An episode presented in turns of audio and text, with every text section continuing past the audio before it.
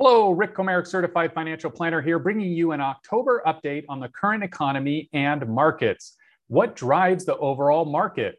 Well, following a modest sell-off in September, stocks racked up a big gain in October, with the Dow Jones Industrial Average and the S and P five hundred index setting new highs late in the month, according to market data provided by the Saint Louis Federal Reserve. The S and P five hundred turned in its best monthly performance of the year, while the Dow Jones managed its best return since March.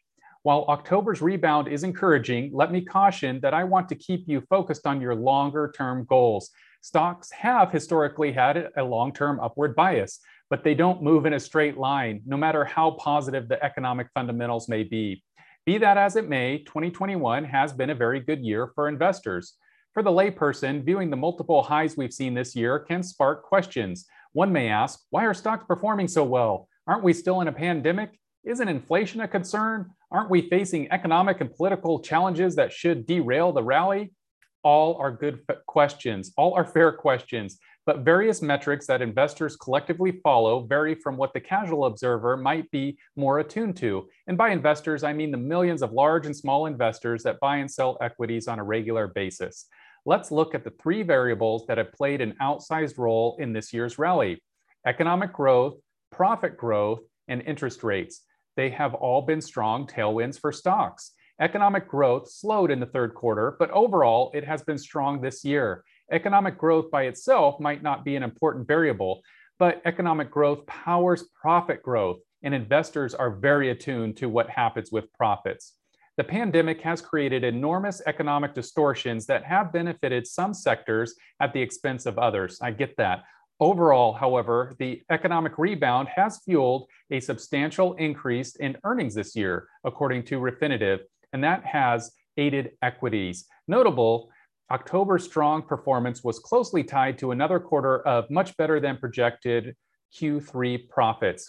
Think of it like this: if you find a small business that you might want to purchase, you'd examine many aspects, but current profits and expected future profits would play a big role in the final purchase price. The same line of thinking holds true for publicly traded companies. Let's add one more variable to our recipe: interest rates.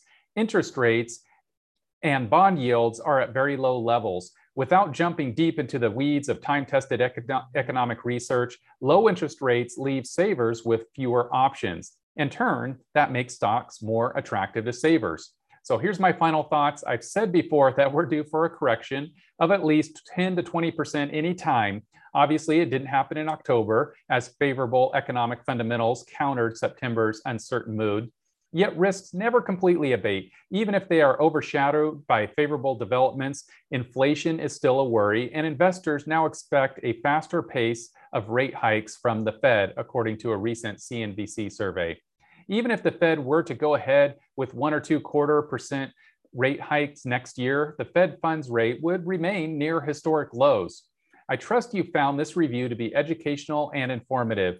Let me emphasize that it's my job to assist you. If you have any questions or would like to discuss any matters, feel free to give me a call. As always, I am humbled and honored that you've placed your confidence in me to serve as your trusted financial advisor.